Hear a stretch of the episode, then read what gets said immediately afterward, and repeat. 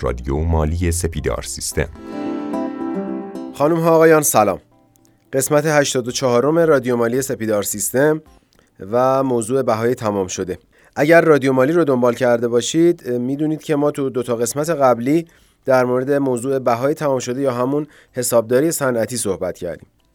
تو قسمت قبلی اومدیم با یه سری تعاریف تخصصی آشنا شدیم مثل هزینه یابی، نرخ جذب سربار، هزینه متغیر و ثابت، تعریف خرید خالص، محصولات اصلی و فرعی و زائد رو شناختیم، نقطه تفکیک و آهاد تکمیل شده از جمله مواردی بودش که ما با تعریفشون آشنا شدیم. تو این قسمت هم قرار هستش با حضور جناب آقای بنو فاطمه در مورد بودجه نویسی صنعتی صحبت بکنیم. جناب آقای بنو فاطمه سلام. سلام که نام خداست. خدا را داد من بستان از او ای شهنه مجلس که می با دیگران خورد است و با ما سرگران دارد هستم در خدمتون با بحث بودجه و بودجه نویسی صنعتی. خب حالا ما باید از کجا شروع کنیم؟ طبق معمول شروع می‌کنیم از تعاریف. اصلا تعریف بودجه چیه؟ یه زمانه می‌گفتن که بودجه راه حل رفع مشکل بشره برای رفع نیازهای نامحدودش از منابع محدودی که وجود داره. خدا رو همیشه زیاده خواهیم. و خب برآورده کردن نیازها سخت اونم با منابع محدودی که در دسترسمون قرار داره. این تعریف خود تعریف قدیمیه. تعریف جدیدی که برای بودجه بیان میشه میگه نظارت و کنترل موازی و دقیقی از هزینه ها به صورتی که پیش بینی دوره درآمدی بعدی رو داشته باشیم. به نحوی که بتونیم هزینه ها رو راستی آزمایی کنیم. می‌خورد پیچیده شد. که اصلا حالا راستی آزمایی چیه؟ و پیش بینی به چه شکل انجام میشه؟ حالا بعد از اینکه پیش بینی انجام دادیم باید بیایم با واقعیت انحرافات رو بسنجیم. حالا ریز به ریز شروع می‌کنیم اینا رو بیان کردن. بودجه همیشه از دید من مثل یه چراغ قوه تو اتاق تاریک. شما اگر بودجه داشته باشید می‌دونید پایان سال بعدی کجا قرار قرار بگیرید. حالا اینکه قرار می‌گیرید یا نمی‌گیرید یه بحث دیگه است. ولی برنامه ریزیتون به این شکله که می‌دونید کجا قرار قرار بگیرید. چه تعدادی قرار است بفروشید؟ چه میزان قرار است سود به دست بیارید؟ چه تعداد پرسنل قرار است استخدام بکنید؟ ولی اگر بودجه وجود نداشته باشه شما هر زمانی از عملکرد خودتون بیخبرین. نمی‌دونید به اون هدفتون به اون تارگتتون تا اینجا رسیدین یا نرسیدین. اصلا نمی‌تونین به عملکرد سازمانتون چه بخش تولیدی چه بخش بازاریابی چه بخش فروش اصلا نمره دهی بکنید. میان سال. یعنی همه چیز رو باید موکول بکنید به پایان سال معذرت بخوام عین این حاجی بازاریا. ببینیم آقا من اینقدر ورودی داشتم اینقدر خروجی داشتم اینقدر هزینه برداشتم حالا ضرر کردم یا سود. توی وضعیت بازار فعلی این کار اصلا غیر ممکنه. پس در عمل بودجه چشمانداز آتی از عملکرد سازمان برای دوره مالی پیشرو یا بر در واقع برای سال پیشرو که آیا سازمان به اون چه مورد نظرش بوده رسیده یا نرسیده. خود بودجه هم همیشه خاطرتون باشه. برآورد موازیه. برآورد موازی یعنی چی؟ یعنی تمام واحدهای سازمان اهم از بخشای تولیدی اداری و تشکیلاتی باید تو بودجه سهیم باشن. باید اطلاعات تهیه بودجه رو توی زمان مشخص به واحد بودجه ارائه بکنن. من خاطرم آیه استاد رستگار توی جلسه استارتاپ ها اینو بیان کردن که الان داره یه حسابداری توی دنیا مرسوم میشه به نام حسابداری مالیاتی. یعنی یه شرکت یه بخشی رو تخصیص میده به نام حسابداری مالیاتی. توی اکثر شرکت های بزرگ و تقریبا توی تمام شرکت های تولیدی دنیا یه بخشی هم داریم به نام بودجه و صنعتی. یعنی اینو میان ترکیب می‌کنن. کسی که حسابداری صنعتی می‌دونه باید بودجه رو بدونه.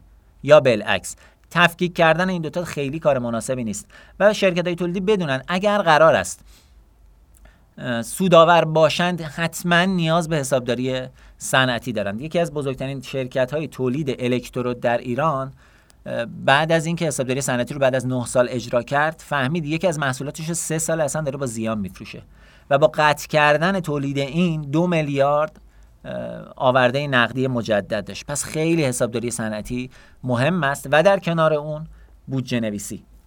هزینه کردن برای حسابداری صنعتی دقیقا یه جور سرمایه گذاری است. شرکت هایی رو سراغ دارم. من توی ایران با تعداد پرسنل بسیار زیاد شرکت های تولیدی یکیشون بزرگترین تولید کننده تجهیزات فن توی ایرانه. هولوش فکر کنم 400 نفر پرسنل تو بخش مختلف داره ولی یه حسابدار صنعتی نداره. اصلا نمی‌دونه میزان ضایعاتش چقدر هست میزان تولیدش چقدر هست سود هر محصول چقدره. فقط می‌دونن که آقا ما کلی با این تعداد پرسنل داریم تولید می‌کنیم. سودم داره. حالا چه بلایی سر مواد اولیه میاد چقدر ضایعات اتفاق میفته کیفیت محصول به چه شکله اصلا براشون اهمیت نداره. در حالی که حسابدارای صنعتی توی شرکت های بزرگ فقط میان با کنترل کردن مثلا رنگ روی لیبل لپتاپی که داره برای شما می‌سازه خیلی از انحرافات تولید رو به دست میاره. خیلی از اشتباهات رو می‌تونه کشف بکنه. خیلی ضایعاتی که اتفاق میفته رو می‌تونه حذف کنه حالا همون بحث موازی بودن بودجه رو ادامه بدیم. پس اعداد و ارقامی که برای بودجه می‌گیریم معمولا از مراکز هزینه مختلف مثل بازاریابی، فروش، برنامه ریزی، لوجستیک، مهندسی، اداری و مالی همه اینا باید توی زمان مشخصی وارد بخش بودجه نویسی بشه. فرمت های این بخش رو خود همین واحد بودجه باید تهیه بکنه به سایر قسمت ها بده ازشون بخواد اطلاعات رو توی همین فرمت بهشون برگردونه. اولین واحدی که واحد بودجه باید سراغش بره یا حسابدار صنعتیمون اینو قید می‌کنم که بدونیم این اینو با هم دیگه مرتبط و وصل هستن. اولین قسمتی که باید سراغش بریم باید بریم سراغ بازاریابی و فروش. برای اینکه بتونیم تعداد و قیمت فروش کالاها رو برای دوره بعدی به دست بیاریم. بعد از واحد فروش باید بریم سراغ واحد اداری. واحد اداری میزان نفرات رو به ما اعلام می‌کنه. یعنی یه لیستی به ما میده.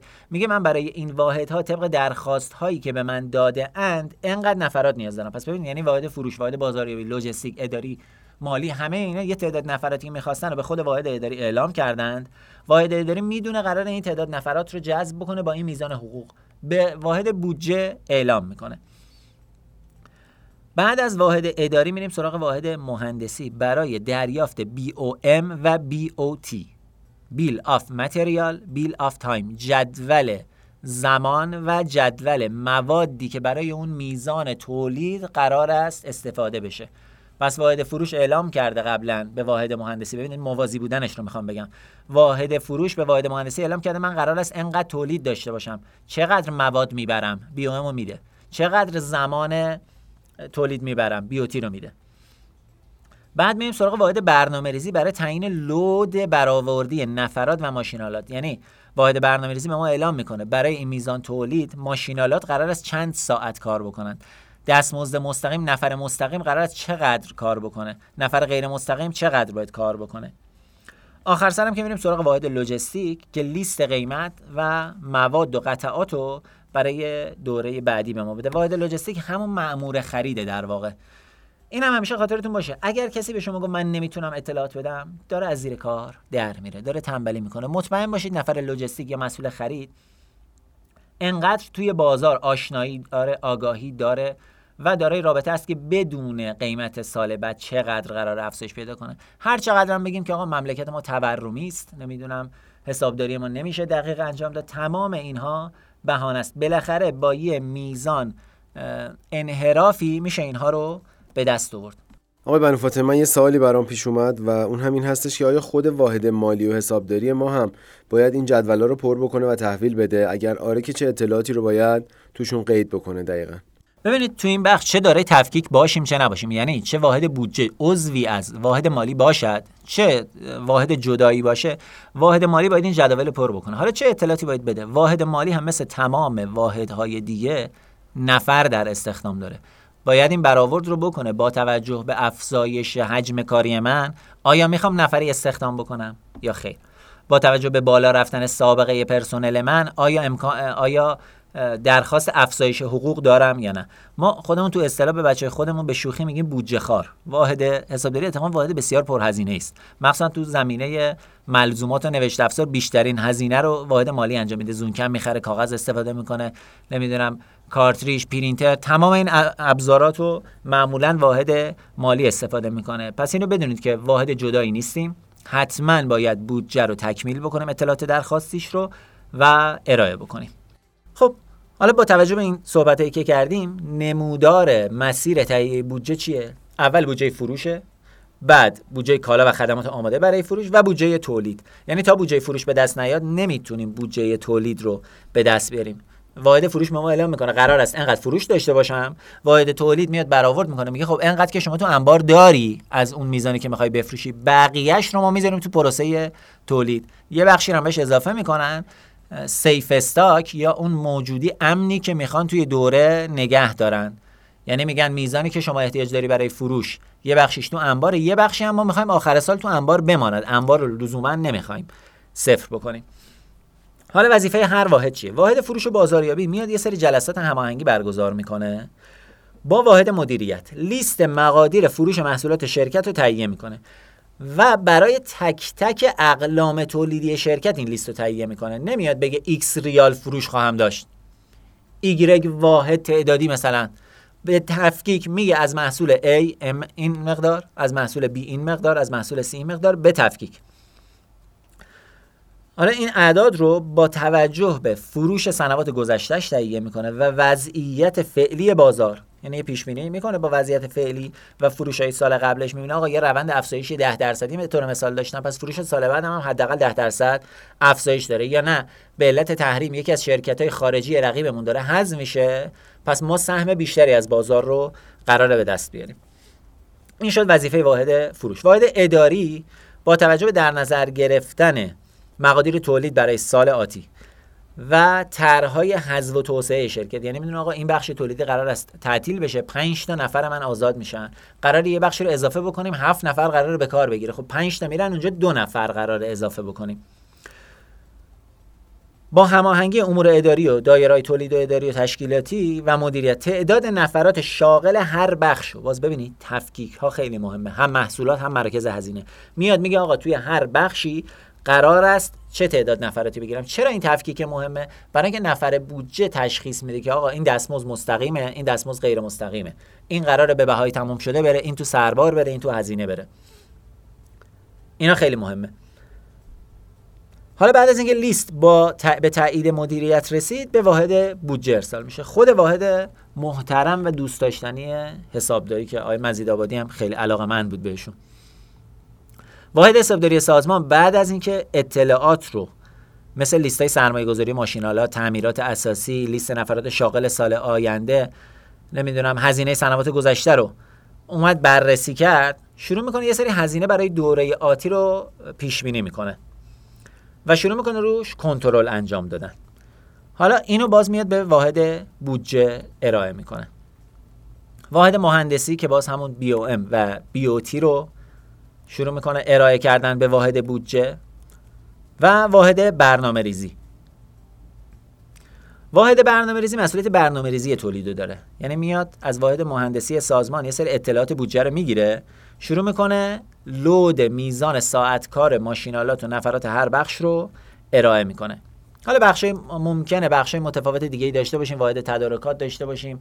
واحد marketing داشته باشیم. خلاصه هر واحدی که به عنوان مرکز هزینه مشغول به فعالیت موظف فایل مورد نظر رو برای بودجه نویسی ارائه بکنه. نکته بسیار مهم و بسیار مهم بودجه ارائه اعداد نیست. پاسخگو بودن نسبت به اعداده. یعنی که من میام یه دیتایی رو ارائه می‌کنم میگم قرار است انقدر تولید داشته باشم. انحرافه که بسیار مهمه. حالا انحرافات اگر به شکل ماهانه سنجیده بشه بهتر اگر به شکل سالانه سنجیده بشه یه مقدار ضعیفتره. بعد از این انحرافات به دست اومد شما باید هر مورد رو مورد بازخواست قرار بدید. اگر اختلاف توی میزان فروش بود شما باید مدیر فروش رو بخواید به عنوان کارفرما. من الان دارم میگم نه به عنوان حسابدار. در واقع مدیریت, مدیریت همراه با واحد بودجه باید مدیر فروش رو صدا بکنن. آقا چرا میزان فروشت کاهش پیدا کرد؟ شما عددی که به ما تو بودجه داده بودی عدد دیگه بود. اعلام می‌کنه که آقا موجودی انبار نداشتیم. واحد برنامه‌ریزی چرا موجودی انبار نداشتیم؟ آقا مثلا یکی از ماشینالاتمون خراب شد. واحد مهندسی چرا شما پیش بینی قطعات یدکی رو نکرد؟ ببینید جلوی انحراف سال بعدی رو می‌گیریم. معمولا حسابداری صنعتی اجرا که میشه توی شرکت سال اول 20 درصد انحراف داره. سال دوم 15 درصد. سال حالا عدد فرضی است که من میگم. سال سوم 10 درصد. توی شرکت های معتبر که حسابداری صنعتی قوی دارن انحراف بیش از 3 درصد قابل پذیرش نیست. یعنی انقدر قوی میشن که با اختلاف 3 درصد میزان فروش میزان هزینه و میزان سوداوری دوره بعد رو میگن. پس باز هم تاکید می‌کنم پاسخگو بودن به بودجه بسیار از خود بودجه مهمتره. حالا یه مرور زمینی داشته باشیم کلش. دوایر اطلاعاتی که باید بودجه می‌دادن فروش بازاریابی اداری حسابداری مهندسی برنامه‌ریزی تدارکات هر کدوم چی می‌دادن؟ فروش تعداد فروش و تولید می‌داد. واحد اداری تعداد نفرات واحد حسابداری همه هزینه های مورد نیاز. از جمله استهلاک هزینه گل سایر هزینه ها نمی‌دونم هر هزینه که وجود داره.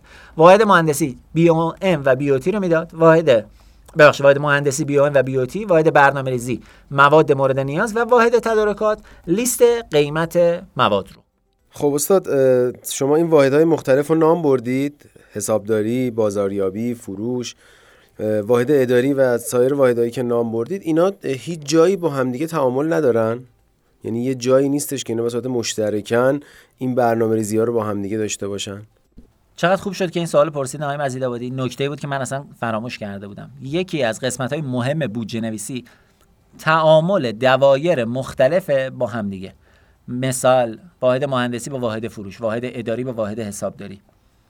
یعنی اینا می‌تونن اطلاعات رو از همدیگه بگیرن. شما میری به واحد اداری به واحد مثلا تدارکات اعلام می‌کنی که قرار چند تا مداد بخری. ازش سوال می‌کنی قرار مثلا چند تا مداد بخری.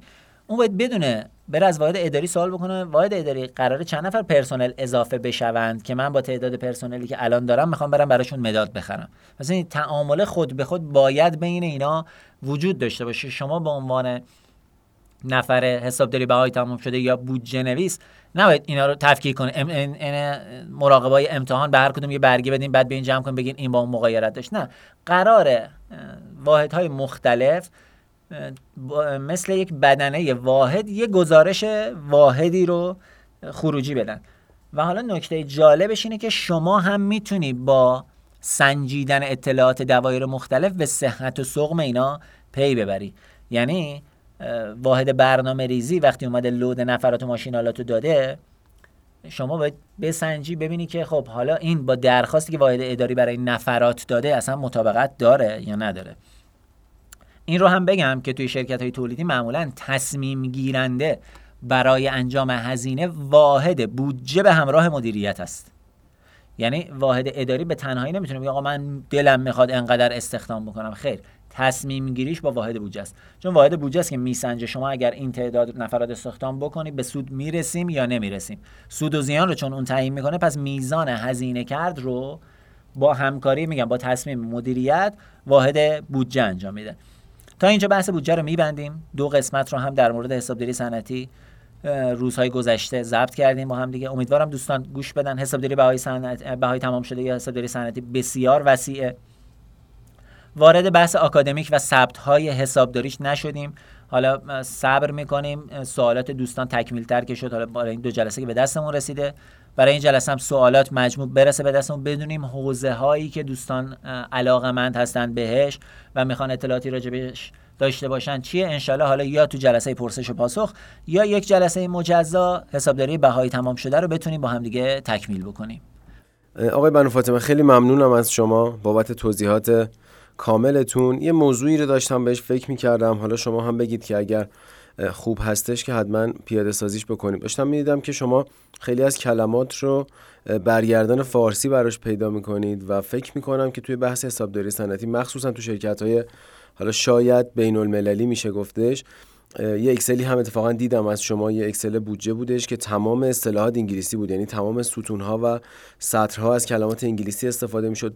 به ذهنم اومدش که بد نیستش. ما یه حالا مثلا حالت زبان تخصصی داشته باشیم چه تو بحث بهای تمام شده چه کلا توی حسابداری که بتونیم یه سری از اصطلاحات پرکاربرد حسابداری رو توی یه پادکست داشته باشیم. حالا هم جنبه آموزشی هم جنبه مرور برای خیلی از حسابدارا و مدیرای مالی فکر می‌کنم مفید واقع بشه. نظرتون چیه؟ در مورد اون فایل اکسلی که شما فرمودین متاسفانه حسابداری بهایی تمام شده توی ایران خیلی محجوره. خیلی مظلوم واقع شده. هیچ توجهی بهش نمیشه. علت اینکه فایل من اکثرا انگلیسیه برای اینکه غالبا برای شرکت های بین المللی استفاده میشه. برای شرکت های فرانسوی شرکت های آلمانی که توی ایران دارن فعالیت می‌کنن ما این فایل حسابداری صنعتی رو انجام میدیم. برای همین بیس فایلمون انگلیسیه. و چقدر خوب که بتونیم حسابداری صنعتی رو کاملا به فارسی داشته باشیم و برای شرکت های ایرانی در واقع انجام بدیم. ولی من پیشنهاد شما خیلی به با به طبع من خوش اومد. فکر می‌کنم برای دوستان خیلی جای کار داشته باشه. شرکت های بین المللی خیلی توی گزارشاتشون توی ایمیل هاشون استفاده می‌کنن از اصطلاحات رایج حسابداری که خیلیشون هم پرکار برده سعی می‌کنیم انشالله توی اولین جلسه هم برای حسابداری مالی و هم برای حسابداری صنعتی یه بانکی رو کامل ارائه بکنیم که فکر می‌کنم با توجه به که امکانی که باز رادیو مالی قرار داده حتی می‌تونیم فایل اکسل رو هم در اختیار دوستان با معادل فارسی قرار بدیم. بله این امکان وجود داره و ما می‌تونیم فایل رو در اختیار دوستان هم قرار بدیم. ممنونم از شما که تو این جلسه هم ما رو همراهی کردیم و خداوند پایان نیز هست. متشکر از لطفتون. سپاس بیکران از شنوندگان عزیز رادیو مالی که با پادکست 84 روم از سری پادکست های رادیو مالی سپیدار سیستم هم همراه بودند. تا قسمت بعد خداوند یار و نگهدارتون.